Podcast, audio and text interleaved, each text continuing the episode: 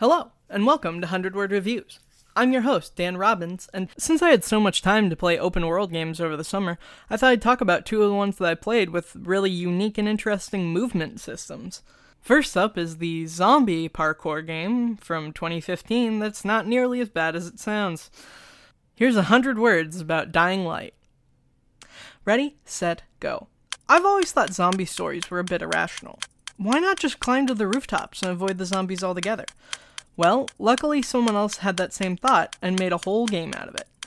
There are kind of two distinct threads to the plot that interweave quite beautifully and create the perfect level of chaos when they collide.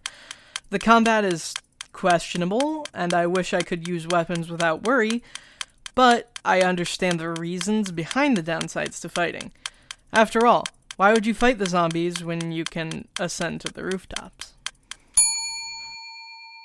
Now for a much more recent game with equally interesting movement mechanics Spider Man for the PS4. Ready, set, go.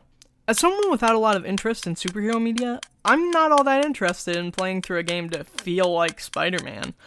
Or at least, that's what I thought until I played through this game and had a fantastic time swinging between buildings at incredible speeds.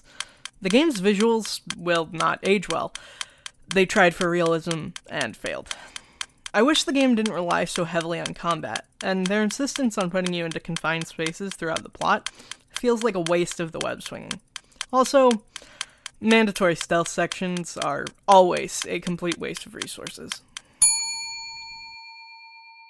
Thank you all very much for listening. You can follow me on Twitter at Word100. I do actually give all of these games scores, I just don't publish them anywhere. So if you want to know about them, feel free to contact me and maybe I'll start doing that. I'm not going to until I get some tweets or something. Please tweet at me or email me at 100wordpodcasts at gmail.com or just fill out the contact page on obtuseaudio.com. Obtuse Audio.